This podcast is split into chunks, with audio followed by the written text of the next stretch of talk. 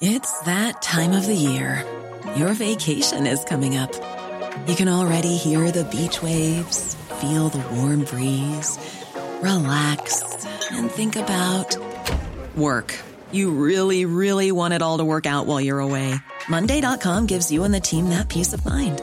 When all work is on one platform and everyone's in sync, things just flow wherever you are. Tap the banner to go to Monday.com.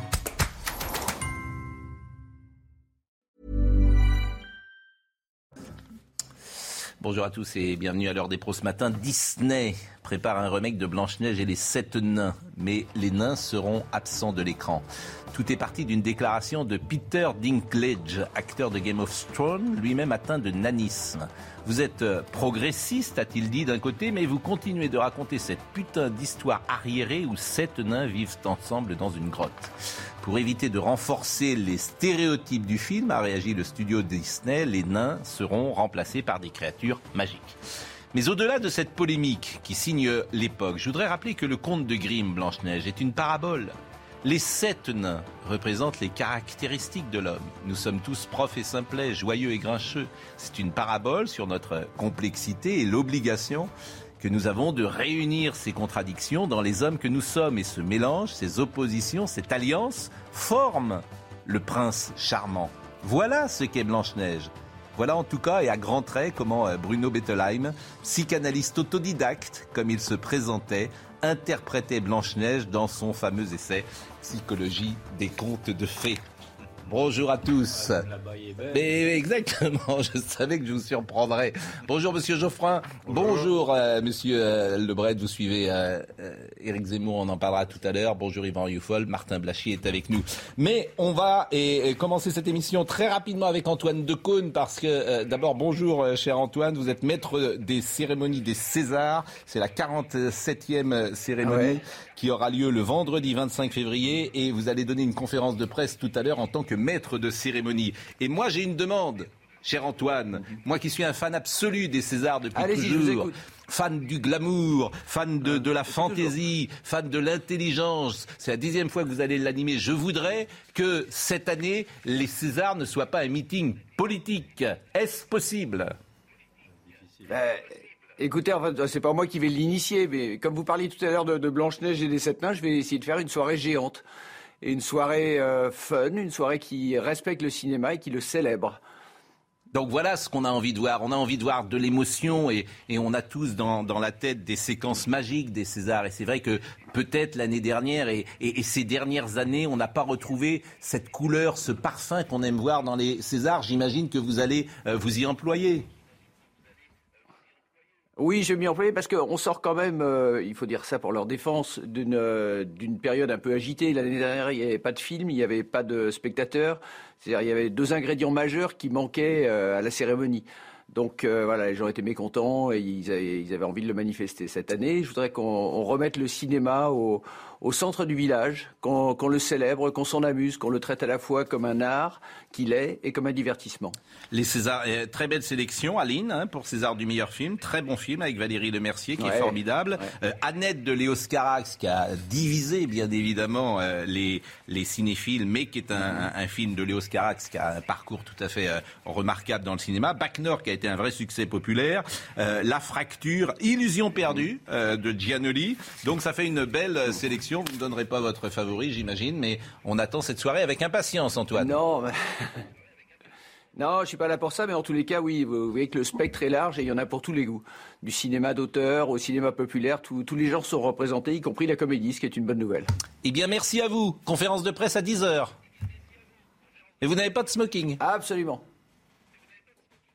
Euh, pas tout de suite, non, je ne vis pas en smoking, Pascal. Il m'arrive parfois d'en mettre. Ce soir-là, pour la cérémonie, j'en aurai un, promis. Eh ben, on vous écoutera avec plaisir. Et tout à l'heure, on parlera cinéma, parce qu'on sera avec Christopher Thompson sur ce plateau, qui a réalisé Tendre et saignant, qui est un film euh, vraiment formidable, qui fait du bien. Et on sera très content tout à l'heure euh, de recevoir Christopher Thompson. Et, et le fils de notre présidente cette année, Danielle Thompson, qui est la présidente de cette 47e édition. Exactement, qui est une fi- figure euh, iconique Voilà. du cinéma euh, français. Merci, euh, vraiment merci beaucoup Antoine. L'actualité, qui est plus rude que le cinéma Et évidemment, vous êtes au courant que Marion Maréchal rejoindrait euh, en tout cas, elle ne votera pas. Voilà, elle ne soutiendra pas euh, Marine, le Pen. Elle hésite hmm. pour rejoindre euh, Éric Zemmour. Elle donnera sa décision à la fin du mois. C'est une hmm. interview hier dans les colonnes du Parisien. Et donc, Marine Le Pen a réagi ce matin sur notre antenne à cette nouvelle. Sa nièce ne la soutiendra pas hmm. en vue de l'élection présidentielle. On a vu eh bien, que la candidate du Rassemblement national était émue. Ça fait déjà un petit temps que les relations sont compliquées entre la nièce et la tante.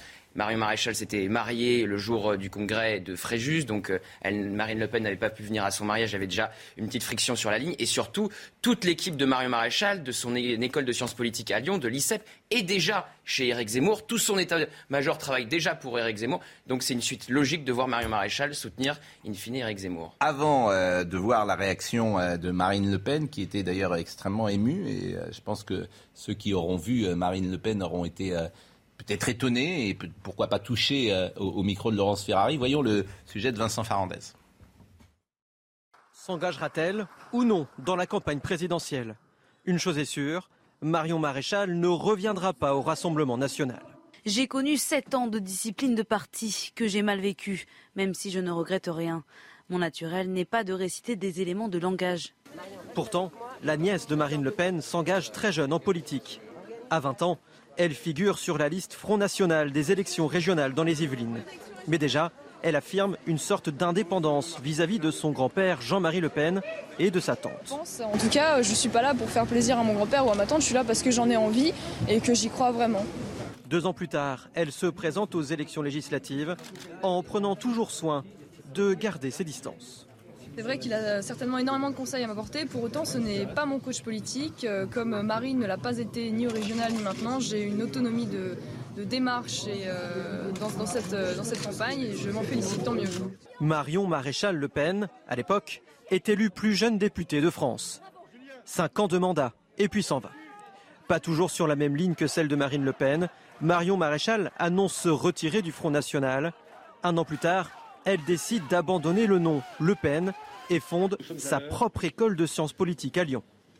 Des décisions et des prises de position qui déclenchent une guerre froide entre Marion Maréchal et sa tante, qui aujourd'hui ne se réchauffe pas. Bon, c'est vrai que euh, j'ai échangé avec Marine Le Pen lorsqu'elle sortait euh, du plateau avec euh, Laurence Ferrari. C'est vrai qu'elle paraissait touchée au premier degré. Et euh, elle disait euh, devant deux ou trois personnes, Laurence était là, euh, on ne s'en remet pas, on ne s'y fait pas plus exactement à ce genre de choses, parce qu'il y a effectivement un, rapport personnel. Donc je vous propose de l'écouter. Bah écoutez, je pense que si je vous disais que ça me touche pas, personne ne me croirait. Voilà, donc j'ai avec Marion une histoire particulière parce que je l'ai élevée avec ma sœur pendant les premières années de sa vie. Donc euh, évidemment, euh, c'est brutal, c'est violent, c'est difficile pour moi. Vous attendiez à cette décision? Non, on s'y attend jamais vraiment. Si vous voulez, je trouve que d'abord c'est une incompréhension politique déjà parce que elle avait indiqué qu'elle soutiendrait celui qui est le mieux placé. Bon, incontestablement, je suis beaucoup mieux placé aujourd'hui euh, qu'Éric Zemmour parce que je suis donné au second tour et, je crois, euh, compte tenu des sondages de second tour, en capacité de gagner face à Emmanuel Macron. Euh, donc ça, c'est déjà incompréhensible. Mais à côté de l'aspect politique, il y a effectivement l'aspect personnel. Bon, Allez, passons à autre chose. Mais est-ce que la politique euh, vaut euh, euh, ce prix-là, ce prix que vous payez, que votre famille, encore une fois, cette saga à rebondissement offre aux Français? C'est pas la politique qui, comment dire, mérite un sacrifice, c'est les Français qui méritent. En fait, ils méritent tous les sacrifices. Tous les sacrifices. Oui, il mérite tous les sacrifices. Je pense que notre pays, le peuple français qui aujourd'hui souffre beaucoup euh, dans toute une série de domaines, mérite tous les sacrifices. Mais c'est pas parce qu'il mérite tous les sacrifices que ces sacrifices sont pas douloureux. Mais on sait la complexité de vos relations familiales avec votre père. Aujourd'hui, c'est votre nièce. Euh, est-ce que, encore une fois, est-ce que la politique peut écraser tout, brûle tout sur son passage? Je souhaiterais que ce soit, ce soit pas le cas. Bon, mais est-ce que c'est pour ça que vous vivez entouré de chats? Parce que seuls les animaux ne trahissent pas euh, en tout cas, euh, en tout cas, euh, c'est vrai que on n'a pas de mauvaise surprise, voilà. et on n'est pas trahi. Mais, mais mais, mais bon, c'est pas ça qui m'écartera de la politique. Vous voyez ce que je veux dire? Encore une fois, je vous le dis, je, je fais tout ce que je fais. Je sais euh, qu'on peut parfois payer un prix très lourd euh, dans cet engagement politique, mais je sais pourquoi je le fais. Voilà, je, c'est pas par hasard. Euh, c'est pas confortable personnellement. Peut-être euh, aujourd'hui on se rend compte aussi que c'est pas confortable personnellement. Euh, mais il y a des choses qui nous dépassent. Voilà. on se bat pour un idéal. et on se bat pour des, pour des gens, pour des hommes, pour des femmes, pour des enfants, pour leur avenir. Et c'est ça que, qui me donne la force, moi, aujourd'hui. Bon, il y a deux choses. Il y a cette saga Le Pen et ses feuilletons depuis 50 ans quasiment, et cette famille euh, qui occupe le devant de la scène. Et puis, euh, ce qui m'intéresse plus, j'ai envie de dire, c'est les conséquences politiques. Pourquoi Marion Maréchal se détourne-t-elle de Marine Le Pen? Est-ce parce qu'elle trouve que Marine Le Pen ne prendrait pas de décision Parce que ce que rappelle Marine Le Pen, c'est que Marion Maréchal, il n'y a pas si longtemps que ça, disait qu'elle ne choisirait pas, sinon le mieux placé. Oui, le mieux placé. Elle oui, non, mais le mieux placé. Mais pour l'instant, le mieux placé, c'est Marine Le Pen. Donc, euh, on aurait pu penser qu'elle tarde un peu à se prononcer. Est-ce que ça veut dire, par exemple, qu'elle ne se reconnaît pas euh, dans une sorte de, recadrage de Marine Le Pen ou de recentrage? C'est ça qui m'intéresse. Non, mais elle, est en décalage depuis, depuis longtemps. Hein. pour moi, c'est pas du tout une surprise. C'est non, on peut. D'ailleurs, vous avez raison. Ça, on peut l'interpréter comme plus à l'extrême droite que Le Pen. Donc c'est donc chez Zemmour, c'est logique. D'ailleurs, il y a une accélération. Je viens d'apprendre que toute son équipe y était déjà depuis longtemps. Voilà. Pour répondre à, c'est plutôt un non-événement qu'autre chose. Ah non, quand même pas. Non, c'est pas c'est pas un non-événement, c'est même un événement considérable parce qu'elle fait basculer, il me semble-t-il, la dynamique qui était déjà dans le camp de Zemmour. Vous ne pouvez pas nier le fait que Marion Maréchal, pour euh, cet électorat-là, est un symbole. Je veux bien, Laurent Geoffrin, que vous disiez que c'est un non-événement, mais, déjà... ce, ne sera pas traduit comme ça. C'est pas une grande surprise. Mais vous avez raison. mais, je, partage votre avis. Mais de dire euh, qu'elle euh, ne soutiendra pas euh, sa tante, c'est un événement politique parce que symbolique. Elle a trouvé un candidat matin. plus proche de ses idées que, que sa tante. Eh bien, c'est ça que effectivement nous expertisons. Encore une fois, je ne trouve pas ça très surprenant. Vu, son évolution, si c'est Marine Le Pen qui est au second, au second tour et, si, sa, nièce ne la soutient pas, parce que hmm. sinon si l'on pense ses propos à la lettre, elle, ne la soutiendrait pas non plus au second tour, ce serait tout de même dramatique. Euh, bon, hier matin, je faisais euh, un cadre du Rassemblement national avant que cette citation de Marion Maréchal ne sorte dans la presse. Et il m'a dit la seule chose qui peut nous faire vraiment mal, on parlait de Gilbert Collard, de Jérôme Rivière, il dit ça c'est pas grave, en trois jours c'est réglé. La mm. seule chose qui peut nous faire réellement mal, c'est si Marion Maréchal eh bien, rejoint Éric Zemmour. Et ensuite, il y a cette citation dans la presse. Alors pourquoi? Parce que Yvan disait les choses se sont accélérées. Effectivement, mais c'est Marine Le Pen qui a pris la décision que les choses s'accélèrent. Parce que tout commence par un article hier de Front Populaire, la revue de Michel Onfray. Cet article dit que Marion Maréchal, ça y est, a décidé de rejoindre Éric Zemmour. Marion Maréchal dément avoir dit euh, cela, et donc elle dément les informations de Front Populaire. Alors, d'où viennent les informations de Front Populaire? Et selon mes informations, c'est l'entourage de Marine Le Pen qui a donné ces informations à Front Populaire pour mettre la pression sur Marion Maréchal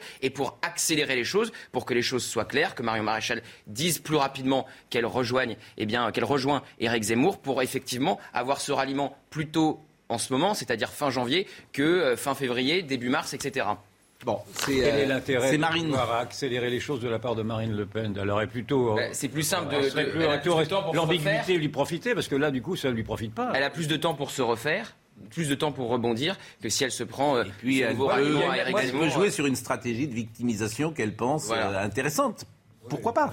Je ne suis pas sûr que ça marche, parce que ce, que ce qui apparaît malgré tout, avec toutes ces défections, c'est qu'il y a une sorte de ressentiment chez tous ceux qui ont approché de près Marine Le Pen et qui s'en détachent en disant qu'ils n'ont pas eu le rôle qu'ils aspiraient avoir dans sa formation. Donc il y a aussi chez elle, euh, je ne sais pas, alors je ne la connais pas, je ne sais pas son fonctionnement, mais une incapacité à essayer de fédérer les, les, les, les gens, les, courants divers. C'est vrai qu'il y a eu et les, et les, personnalités les plus fortes. Bon, euh, ça interroge aussi quand même sur sa capacité à pouvoir euh, faire équipe et à pouvoir souder dans une. En tout cas, l'information euh, que vous nous donnez euh, est, intéressante puisque euh, vous dites que c'est Marine Le Pen qui a fait fuiter cette information. Martin Blachier est avec nous, il est épidémiologiste. C'est intéressant d'ailleurs depuis le départ de voir qui défend les mesures, qui ne défend pas les mesures et de voir politiquement où chacun se place je trouve que c'est très intéressant. Et je m'aperçois par exemple que les extrêmes euh, ont été plutôt anti-mesures. C'est Jean-Luc Mélenchon, par exemple, et Florian Philippot. C'est assez intéressant de voir ça. Et Marine Le Pen la- et, et Zemmour. euh, euh, Oui, je, je- alors vous, vous- c'est votre explication, mais je ne bah, sais c'est pas une si. explication, c'est tautologique. Non, c'est pas les antisystèmes. Ah, Le- c'est- le paradoxe, ce Oui, ce sont c'est- les partis dits extrémistes qui ont suppléé les partis dits libéraux qui, Oui. eux, n'ont rien vu des atteintes aux libertés. C'est ça le grand paradoxe. Donc je ne sais pas si vous avez fait une analyse plus euh, subtile Moi, ou j'ai- point- point- pointue que je fais là. Une expérience Euh. personnelle, c'est qu'il y a une, une ligne qui s'est clairement définie et qui euh, a été euh, monomaniaque sur un certain sujet et qui a été finalement la plus dogmatique de toutes. Et je trouve que c'est la ligne euh, qui aujourd'hui serait considérée comme la ligne centre-gauche. Euh, c'est-à-dire euh, l'Express, euh, c'est-à-dire euh, euh, 20 minutes, c'est un certain nombre de médias comme ça qui ont systématiquement défendu une ligne et tapé sur tout argument qui pouvait aller contre cette ligne. Et d'ailleurs, c'est assez intéressant. Il y avait un colloque pas long- il n'y a pas longtemps qui s'est tenu. Mmh. Et il y a une, voilà, une journaliste assez Incroyable. importante qui a dit euh, il ne faut pas aller contre la parole officielle parce que Oui. ça pourrait remettre Incroyable. en Cette cause. phrase est incroyable. Mais alors, mais, alors, sociale. Et- alors et cette phrase, alors, que- elle a été dite ou pas cette Elle a phrase? été dite, Bon, elle est bon, disponible sur une vidéo alors, bon, YouTube. mais oui. C'est- passionnant C'est parce Madame que Pigalle, de la directrice de, de- de France Info, qui a dit qu'il ne fallait Non, pas est BFM, française. de, de BFM, pardon, qu'il ne fallait pas ébranler le consensus social en, en essayant de donner des, des- des informations qui seraient contraires, dans le fond, à la doxa, au, au discours officiel. D'ailleurs, elle parle de discours officiel. Oui. Vous pouvez retrouver sa phrase exacte. Donc mais- c'est-à-dire que sur BFM, dites-vous, Madame Pigalle, qui dirige la rédaction, euh, a expliqué qu'il fallait, euh, Il fallait, être porte-parole du fallait gouvernement. accompagner le discours officiel et elle explique même qu'elle avait demandé à Olivier Véran ce qu'il fallait en penser de Didier Raoult. Euh, D'ailleurs, Ouais. Véran avait dit que Raoult était quelqu'un de très bien à l'époque, etc. Donc elle prend ses ordres auprès du pouvoir et elle, elle, et elle Non, va, et elle acquiesce, elle acquiesce le discours officiel. Je, ne la trahis pas du tout. Ce qui est intéressant, c'est qu'elle s'en défend en fait. C'est-à-dire qu'elle a l'impression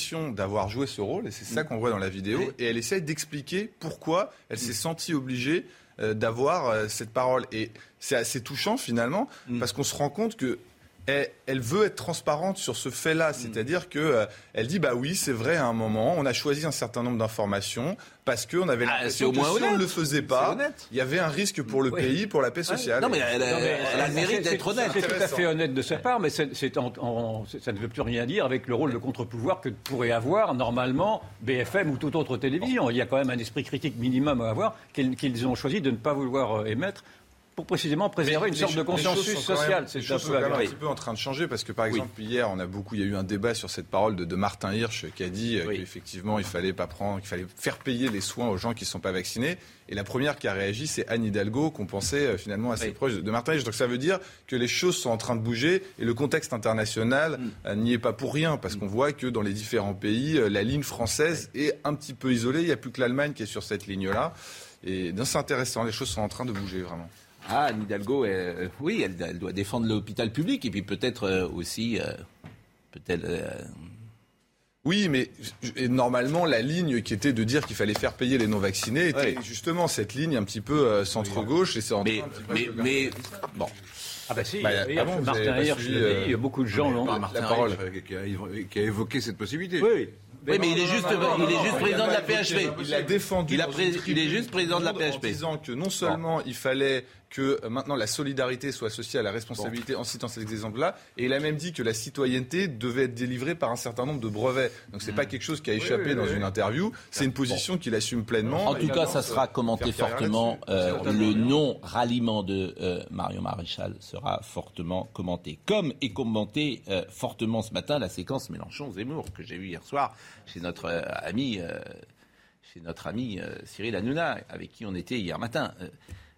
Moi, moi, je suis pas sûr que ça serve euh, Jean-Luc Mélenchon. C'est-à-dire que l'État, euh, Épouvantable. c'était épouvantable. Ah, C'était épouvantable. Franchement, c'est épouvantable. Il a quand même traité euh, Zemmour de Il chien. insulte Le chien. les gens. Le chien, va à la niche, le chien. Mais je- je- Si le fascisme se, se définit comme étant une, dés- une vous assure, là. déshumanisation de l'adversaire et une Oui. insulte aux adversaires, Oui. Mélenchon est fasciste. Il l'a traité de chien, il a traité ses électeurs de bande d'ivrognes. Bien sûr. policier aussi, c'était très Mais la Alors, dérive, Après, j'ai la décroché, j'ai dérive, pas regardé, j'étais tellement écœuré.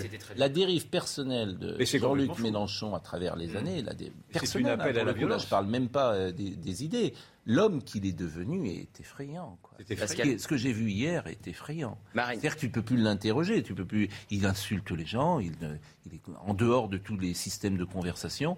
Euh, Marine Le Pen et Valérie Pécresse ont refusé de débattre avec Jean-Luc Mélenchon. Ils refusent les duels avec Mélenchon, avec Zemmour. On peut les comprendre quand on voit euh, ce qui s'est passé hier. Mais l'itinéraire personnel d'un homme qui avait fait plutôt une bonne campagne en 2017, qui était sur des idées très très fortes. Mais là, on voit. Alors, je vous propose de voir cet extrait et on en parle ensemble. C'est vraiment une dégradation de la politique. Bon, je laisse tomber. Euh, c'est la deuxième fois que vous parlez de français en les traitant comme s'ils ne l'étaient pas. Mais je vais vous dire, regardez bien. Si le délit de clandestinité existe toujours, figurez-vous. Si, s'il n'est pas, non, arrêtez. Mais les gens revérifieront ah, sur Internet, mais vous parlez vous avez tout le temps. Bon, dans ce pays, il reste des visas, il reste des frontières. Et personne n'a dit qu'elle n'existait plus. Pas du tout. Il y a plus de frontières. bon, sur la frontière et les frontières européennes. Allez, d'accord, d'accord. Juste, il y a quand même il y a Schengen. Ah, la paix, le comme chien. ça. Eh ben, je parle comme vous je veux. Vous parlez pas comme ça. Alors, vous, vous, vous, arrêtez de me montrer. Mélenchon. Écoutez, Alors ça, ça suffit. Oui, mais c'est vous, ça suffit de parler des gens comme ça. Dites pas des vous gens à n'êtes pas content, vous pouvez partir. hein. C'est pas vous qui faites le patron. Mais oui, et à Est-ce la que vous avez vu les- comme moi, ça fait des patriotes qui adorent la Révolution Mais ça, française et c'est- le drapeau tricolore. Mais- mais ça, c'est dans Alors vos arrêtez rêves. de raconter Mais vos ça, c'est dans vos rêves les plus Pauvres, fous, monsieur amers, Mélenchon. aigres, Vous êtes dans les gens reclus, enfermés. Vous êtes Mais quand on ne peut plus euh, débattre euh, sans insulter, encore une fois, on tombe dans les travers du fascisme. J'insiste pour dire, moi j'ai vu, j'ai vu ce travers-là. C'est fa- une position fascistoïde de la part de l'extrême gauche. Ça ne, m'étonne pas. Elle est théorisée, hein. Que, le fascisme aujourd'hui était plus porté par l'extrême gauche que par l'extrême droite. Il y a une intolérance, une violence. Mm. Ce sont des appels au meurtre presque. Vous savez, quand, on, quand il insulte à ce point Zemmour en disant que c'est un vecteur de haine, alors qu'il ne voit pas que la haine déborde de ses propres propos, je, je vous assure qu'on on se demande si la guerre civile ne sera pas entre ces deux camps-là. Elle est euh, théorisée dans l'art de la conversation euh, de Schopenhauer. Quand euh, un adversaire en face de toi soit est plus intelligent, soit est pertinent, plus pertinent, soit plus fort, le dernier conseil, c'est tu l'insultes. je Bah oui, mais Et je jure, c'est Et Éric Zemmour qui c'est- tout à fait vrai. Mais il a traité de chien ou il a dit ne me parlez pas comme un chien Il a dit, il a fait les deux. pareil. Il a fait les deux. il a a vous fait les deux. n'écoutez pas. Et On l'a entendu et dans d'écouter. Dans les Il y a Éric Zemmour qui a parlé de plutôt calme. clientèle d'ivrogne en parlant voilà. qui votent Non. euh, pour Zemmour. Ah non, là, on va Il l'a leur traité- écouter là, les clientèles d'ivrogne. Oui. Et On Zemmour va- qui est resté plutôt calme, du coup, son entourage, l'entourage d'Éric Zemmour, je ne sais pas comment Zemmour tient dans ces cas-là. Moi, je suis une bonne prestation parce qu'il est apparu plutôt calme. À quoi? Non, bah, on- on- euh, je, je le dis à Marine, on, on peut écouter euh, Ah clientèle euh, d'ivrogne parce qu'on va écouter le, le deuxième son. Alors on a un problème pour tout vous dire, évidemment, de temps de parole à respecter, c'est très important. Mais là, c'est un extrait de 20 secondes, donc je ne pense pas euh, qu'on on fera le reproche. Généralement, c'est des discussions dans le bureau. Maintenant, c'est Oui, carrément des on discussions est- à on est à l'antenne. Voilà, est- Ah oui, on compte. C'est-à-dire qu'on est horloger. Ah oui, c'est pour ça qu'on arrive 3 la heures. Moi, j'arrive à 3 heures du matin. Maintenant, je compte les temps. Bon. écoutez, euh, écoutez ce que dit Jean-Luc Mélenchon sur clientèle d'ivrogne. Vous cherchez un électorat de substitution Absolument. et vous dites les musulmans parce que les musulmans ils sont pas français. Oui, ils sont français quand ils, Ils sont français. Et quel rapport Quel Et quel rapport Vous cherchez une clientèle. Quel rapport. Non, monsieur, c'est S'ils vous. n'étaient pas français, ils ne C'est pourraient vous pas qui avez la clientèle des vous ivrognes. cherchez une clientèle, Oui, oui, monsieur oui. Mélenchon. Vous C'est tout avez- ce que vous cherchez. Bla, bla, Et là, vous êtes prêt à tout renier. Vous avez la clientèle des ivrognes. Et puis même le Et puis alors, à la fin. non mais le public. Alors moi je me souviens de Jean-Pierre Elkabach intervenant il y a, vous vous souvenez, dans Carte sur table. Un jour Georges Marchais euh, était sur le plateau. Il se retourne vers le public, Jean-Pierre Elkabach, et il dit on n'est pas au music hall, arrêtez les applaudissements. Et c'est vrai que euh, j'ai peut-être euh, un petit conseil à donner à l'ami Cyril. Euh, c'est compliqué lorsqu'il y a les supporters derrière. Eh oui. Je suis pas sûr qu'il faille faire venir. Il y avait ça également dans les émissions de Ruquier, où euh, je veux dire, tu avais la claque qui était là et qui mettait en difficulté. euh, C'est un et- spectacle en même temps. Ah, ça, oui, quoi, c'est un spectacle, mais bon, ils peuvent. c'est- C'est c'est pas, c'est pas euh, Marseille, Paris Saint-Germain. Vous voyez, c'est un, un débat d'idées. Donc, je pense que ce serait pas mal, peut-être. C'était premier pas un débat d'idées, non, c'est un débat de catch. Non, c'est ça le problème. Oui, mais parce que le public le rend comme ça aussi. Mélenchon a dit je vais vous mettre en pièces, etc. Oui, mais s'il n'y avait pas le public, il dirait. Chez menu. S'il n'y avait pas le public, s'il n'y avait pas le public, il serait peut-être pas comme ça. Le public le galvanise. C'est pour ça que je suis pas certain que. Ah non, il avait préparé son coup. Il avait préparé Oui, mais son s'il n'y avait coup. pas le public, ça Dès l'excite. le départ, Eric Zemmour euh, Bon. dit je suis content de débattre, etc. Oui. Et euh, Mélenchon dit ça suffit les amabilités, Oui, on rentre dans le dur. Donc Mais il avait prévu d'être agressif. Je trouve que, mais je pense pas que ça le sert. C'est c'est Rachel Garrido qui a, qui a bien expliqué quel était le grand piège, parce qu'elle a bien vu que Zemmour volait la vedette à Mélenchon. Et elle a dit à un moment donné, arrêtez les frais. Ah, C'est Bon. ça, elle a dit, bon, ça suffit. On a, Dernière chose. Il y a trop de Zemmour et pas assez de Mélenchon. Eh ben justement, il va y avoir plus de Mélenchon avec cet extrait, puisqu'il y a un extrait avec euh, les policiers. Un policier, il y avait un Mm. représentant euh, des forces de l'ordre sur le plateau et effectivement ça a été euh, très dur. Mélenchon a été très dur avec ce policier Mm. et donc ça d'ailleurs ça fait déjà débat polémique dans la classe politique notamment sur les réseaux. Écoutez, écoutez-le. cette police violente, cette police qui a éborgné 32 personnes sans qu'il y ait un seul coupable, cette police qui a tué une femme qui était au quatrième étage à Marseille, cette police qui fait ce qu'elle veut, quand elle veut, et quand on pose une plainte, vous retrouvez avec l'IGPN pour décider ce qu'il faut décider, IGPN qui est composé de policiers. Il y a donc en quelque sorte une corporation qui s'autocontrôle. La police est aux ordres de la nation. Aux ordres. C'est pas elle qui en donne. Euh, Jean-Luc Mélenchon, vous, vous remplacez la BAC par quoi? Ah, par une police de proximité qui fera le boulot. Et qui seront là, et qui s'occuperont des gens, et qui discuteront. On réouvrira les postes là où il en faut de police, et ça sera la bonne franquette en parlant, pas avec des gens qui circulent dans des bagnoles et tapent avec un matraque sur la porte, pas ceux qui contrôlent 20 fois par jour quelqu'un parce qu'il a la peau noire, à commencer par mon camarade président de la commission des régions au Parlement européen, qui chaque fois qu'il arrive à la gare du Nord est contrôlé parce qu'il est noir, tandis que tous ceux qui sont autour de lui et qui sont blancs ne le sont jamais. ça suffit. Vous avez compris? Votre caricature, Ça personne suffit n'y croit. Personne n'y croit, votre caricature. Ça suffit Jean-Luc Non, ça, C'est honteux de dire ça. Ça, c'est vrai. C'est honteux vrai de dire ça. Bah, Franchement, c'est les honteux. dire personnes noires ou arabes sont plus contrôlées que les autres. Oui, Oui, mais c'est pas ce qu'il dit. Bah, euh, pas ce qu'il dit. Si, il- c'est pas Non, l'exemple. systématiquement. que l'exemple. Je connais pas C'est cet pas, c'est pas ce qu'il dit. C'est pas ce qu'il dit. La manière dont il s'exprime. statistiquement, Mais la manière. Alors, oui, mais la manière dont il s'exprime, la manière les dont il s'exprime, la couleur qu'il met, son visage, la, voilà, la manière dont il s'exprime, parce que tout fait sens. Moi, je pense que M. Mélenchon, euh, et c'est les électeurs hein, qui décideront, on verra. hein. Ah, mais je, pense, je pense que, fond, je hein. pense que cette euh, façon de s'exprimer Ah, est contre-productive. On connaît ça, parce que agressif, euh, on perd. hein. par- évidemment, parce que euh, la police, d'abord, faut la défendre. Il Mm. faut saluer euh, ces gens qui sont sur le terrain. Il y a neuf policiers qui se sont suicidés depuis Oui, le c'est 1er pas- janvier. pas- Et si, c'est ça la réalité. Oui, vous avez raison de Euh, dire ça, mais, en mais même de temps, quand il y a des- stigmatiser quand il y a tout des un- fautes, ils doivent, doivent être Mais c'est pas non plus ce qu'il dit. C'est pas non plus ce qu'il dit. C'est et pas ce quand qu'il dit. Il les- stigmatise Oui, oui. tout un corps. Il veut enlever la BAC. Vous avez vu ce qu'il dit À la bonne franquette. etc. En fait, Non, ça, il, c'est une thèse classique qui existait il flatte, et- il de flatte, proximité, ça, c'était une bonne il- chose, il faudrait il- faire ça. Il flatte ce qu'il pense être un, un électorat. Hmm. Moi, je suis vraiment. euh, mais mais c'est. Oui, c'est honteux vis-à-vis de ces gens, de leur engagement sur le terrain, vis-à-vis de leur qualité, vis-à-vis de la difficulté qu'ils ont. C'est d'ailleurs absolument incroyable. Jamais dans une campagne présidentielle depuis, que nous les suivons tous, nous avons vu un homme s'exprimer comme cela de la police nationale en France. Et il cautionne, il cautionne la violence euh, contre la police. Quand vous allez dans des manifestations d'extrême gauche, et ça m'arrive d'y aller comme observateur, vous les entendez tous hurler on déteste la police. Et donc il, il, la- il accompagne effectivement ce ressentiment et cette haine contre la police. Et ce sont ces gens-là, les Black Blocs notamment, les Antifas, qui, qui partent à l'assaut des policiers. Et ensuite on reproche aux policiers naturellement de se défendre. Donc il, il- il a choisi un Et- camp. Et son camp. Il me semble vous avoir entendu au moment des Gilets celui- jaunes euh, re- regretter un certain nombre de brutalités policières. Oui. Je vous ai entendu le faire. Oui, c'est exact. Parce qu'en général, dans ces cas-là, ce n'était pas effectivement l'extrême gauche qui, qui, men- qui menait l'assaut. C'était des, des- des braves gens. On va la marquer une classe pause. ouvrière Il qui y avait est. les deux. Hein. On va marquer une pause. Pas au début, pas au début. On va marquer une pause. Martin Blachier est ensuite avec ceux qui. On va marquer une pause, mais chacun se fera son avis. Et puis, je vous assure, les élections, c'est pour ça. hein. Chacun, euh, je veux dire, on verra combien il récoltera de voix. C'est très simple. À tout de suite. Rendez-vous avec Jean-Marc Morandini dans Morandini Live, du lundi au vendredi, de 10h30 à midi.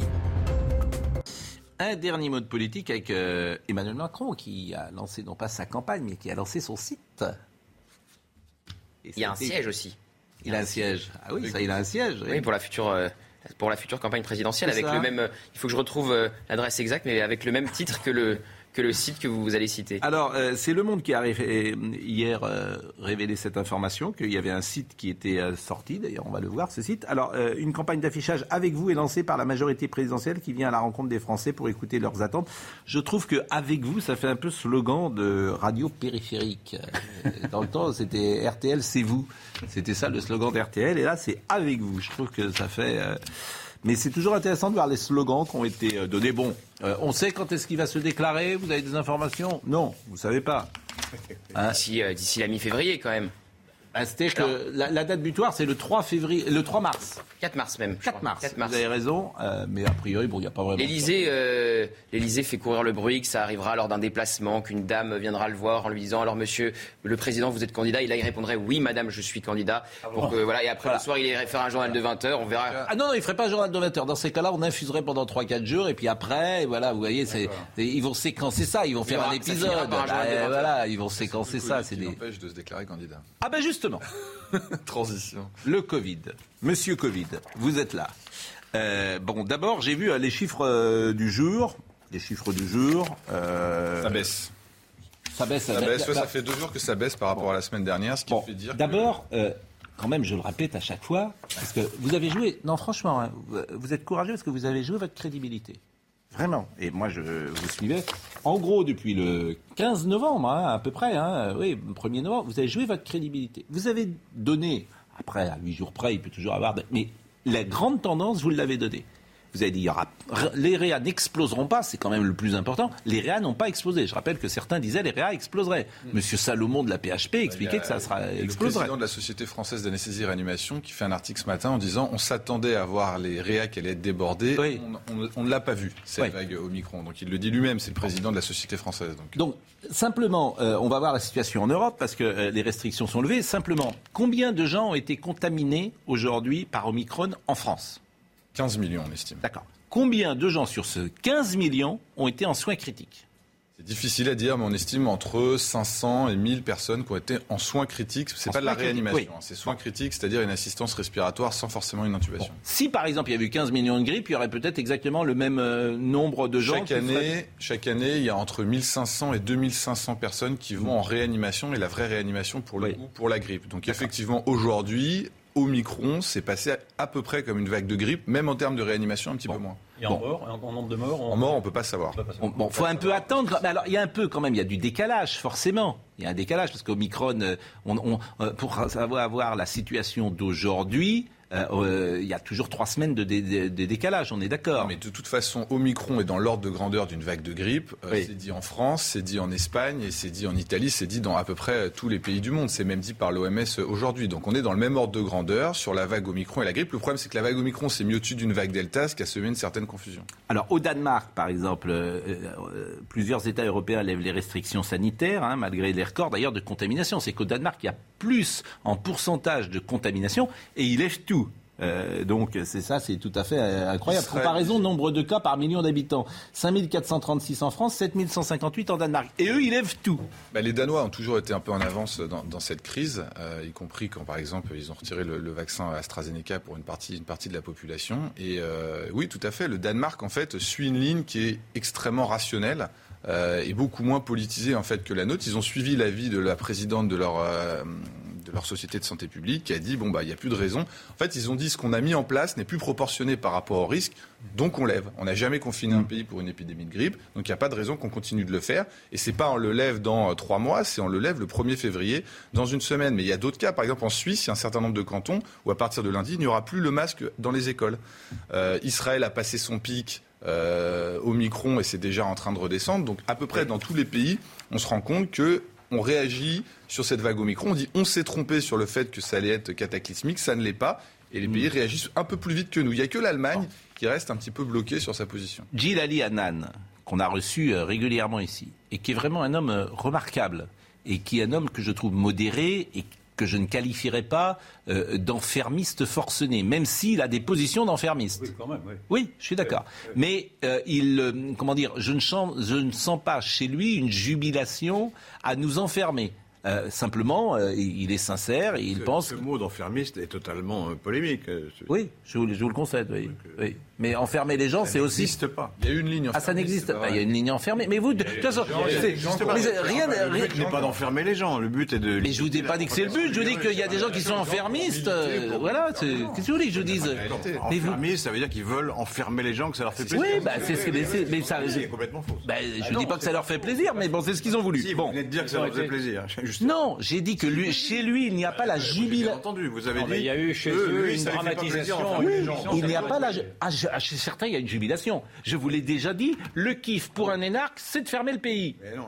Mais c'est- c'est- ridicule, mais c'est c'est c'est vrai. absolument. Mais c'est vrai, c'est vrai. C'est Bah, c'est C'est c'est c'est euh, votre avis, c'est bah, c'est arbitraire. Mais non, mais c'est C'est vrai parce que je le dis, voilà. mais non, donc c'est vrai. ça répond, voilà, ça répond à des intéressant mon argument, c'est très des- fort. Mais je vous réponds, ça des répond à des critères administratifs. Pour eux, c'est bien.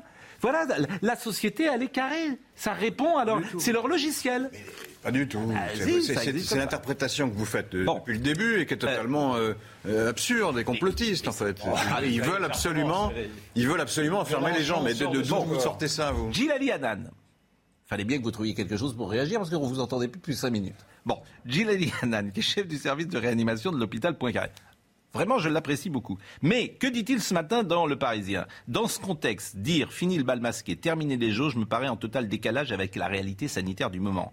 On a l'impression d'assister à une gigantesque Covid party. On a déjà poussé le bouchon à l'extrême et on va continuer en allégeant trop tôt. Donc il est, à- il dit l'exact contraire de ce que vous dites. Comment vous l'expliquez? Le problème, c'est que Gilali Hanan, il a évidemment un, une, vi- une vision biaisée de l'épidémie. Je veux dire, euh, c'est pas son métier d'estimer ce qui va se passer dans les jours qui viennent. Je pense pas qu'il ait d'outils appropriés pour le faire. Et s'il doit donner un avis, comme tout un chacun donne un avis, il donne un avis de son service de réanimation. Donc c'est évident que c'est pas lui qui va avoir le- l'avis le plus libéral sur la façon dont il faut gérer.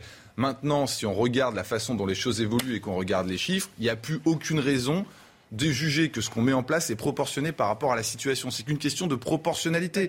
Après, moi, j'ai discuté avec des médecins sur un plateau, par exemple le docteur Jérôme Marty, qu'on connaît pour, sa, son brio intellectuel, qui a dit à partir du moment où il y a une personne de moins de 40 ans qui devrait, qui irait en réanimation, il faudrait fermer le pays. Donc c'est-à-dire qu'il n'a pas dit ça. Si, il l'a dit devant moi sur un plateau. Il a dit à partir du moment où il y a une personne de moins de 40 ans, il n'y a pas de raison de ne pas sauver cette personne en les levant les mesures. Il l'a mais- dit devant moi. Donc c'est pour vous faire comprendre qu'il y a des gens qui ont complètement déraillé et qui sont partis de la question de pro- la proportionnalité. Ça ne parle plus pour eux. C'est-à-dire c'est risque zéro, principe de précaution absolu. Bah, Écoutez, on euh, pas- je crois qu'on n'a pas mesuré à quel point il y a eu un fanatisme sanitaire, de- et notamment de la part de certains médecins de plateau qui, en effet, ont perdu la boule. Excusez-moi, je ne veux pas donner de nom, mais il y en a énormément. Non, mais, C'est non, mais je, je- je vais un tout petit- je vais un tout l'opinion, petit hein. peu plus loin. C'est-à-dire que les journaux qui ont. Moi, j'ai eu au moins une dizaine de personnes, de, de journalistes qui ont enquêté sur la véracité de ce que je disais, qui venaient me voir dans mon bureau et qui me demandaient de dérouler mon CV pendant deux heures pour savoir si ce que je disais était juste. Est-ce que quelqu'un a été vérifié? Le CV de Dominique Ostagliola, le CV de Gilbert Deray, le CV de Karine Lacombe, pour savoir s'ils ou de Gilles Yann, pour savoir s'ils avaient la capacité Bien sûr, mais vous avez de prévoir la suite de Monsieur. Duret, c'est un- il est urologue. vous étiez alarmiste, vous pouviez dire ce que vous voulez. Mais vous avez n'avez jamais vérifié que Mais- vous aviez les- la compétence pour Gilbert Deray, vous- Gilbert Deray, c'est l'un des spécialistes de néphrologie les plus euh, importants au monde. Au monde. C'est un homme de le remarquable. connaissais pour ça, de réputation. Mais il est néphrologue, il n'est pas épidémiologiste. Euh, donc, Si vous me permettez une. Non, parce que je voudrais une- qu'on. Je vais, je, un inviter, mot aussi. je vais inviter dans mon émission de dimanche, Les Points sur les i, Monsieur Laurent Toubiana, qui est un Oui. épidémiologiste qui travaille à l'INSERM depuis 30 ans et qui a, qui a comme pour vocation de suivre les courbes des, des épidémies pour l'instant. Et qui dit sur, sur cette épidémie-là que c'est une épidémie qui est tout à fait euh, en deçà des, des- des paniques qui ont été, qui ont été organisées par l'État. Et donc il va, il va être je ne sais pas ce qu'il va me dire, mais ce sera intéressant de l'entendre. Ah, euh, on a euh, donné la parole régulièrement ici, avec les précautions oratoires qu'il convient, à des personnes qui ont des effets secondaires. Je le dis à chaque fois, en préambule, il ne s'agit pas de remettre en cause la vaccination pour les personnes les plus fragiles. La vaccination, nous sommes d'accord, Martin euh, Blachier, a prouvé son efficacité pour les gens de plus de 65 ans et pour les cas graves. Il n'y a pas de débat là-dessus, Martin Blachier. Bien entendu. Si vous parlez des effets secondaires, je dois juste glisser un mot pour dire qu'on fait un point total sur tous les effets secondaires des vaccins demain à 10h avec le docteur Brigitte Milo. Et je peux dire, les choses sont rassurantes. Il faut aussi le dire, euh, il y a quand même peu de raisons très inquiets sur les vaccins. Oui. Pas le temps. Très, très vite, mais parce que euh, Madame Sylviane Tarby est avec nous. 30 et- secondes, mais- Je vous en prie. Il y a deux thèses, en fait. Depuis le début, il y a les gens qui pensent qu'il ne fallait pas imposer toutes ces restrictions à la population. Mais évidemment, dans ce cas-là, ce sont des gens qui acceptent plus de morts, forcément, par définition. Et de l'autre, il y a des gens. Et, et de l'autre, je termine, je termine, je termine, je termine. De l'autre, il y a les gens qui disaient. c'est son métier, vous, vous savez Laissez-moi terminer, laissez-moi vous terminer. Oui, mais si vous me coupez au milieu, je ne peux pas dérouler mon raisonnement. On pourrait dire qu'il est faux après, c'est pas grave. Euh, deuxième, et vous avez l'autre camp qui disait non, on va prendre toutes les précautions. Là, ils en ont peut-être pris trop, ils ont été trop loin.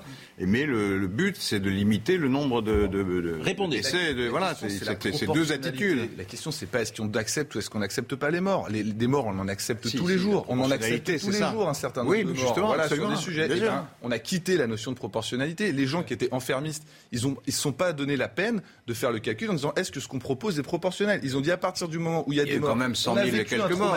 On a vécu un traumatisme dans nos services parce qu'ils ont vécu un traumatisme sur la première vague. Quand on parle aux gens sur une semaine, mais il y ils a- ont cru qu'ils Il y tiendraient avait un nombre de morts. Donc, C'est- pas une grippe. Le grippe, c'est Bon. 20 000 et là, c'est 120 000. on a eu Bon, ce c'est jamais donné le mal On de a faire eu la ce débat- proportionnalité entre le risque et les mesures qu'on a prises. On a eu, euh, on a, on a eu euh, ce débat euh, tellement souvent que euh, je propose que nous soyons avec Sylviane Tarby. Bonjour Madame euh, Tarby. Bonjour à toutes. Et, et- et merci. Euh, donc je, je, remets les précautions oratoires que euh, je fais à chaque fois que j'interroge quelqu'un qui a des effets secondaires du vaccin.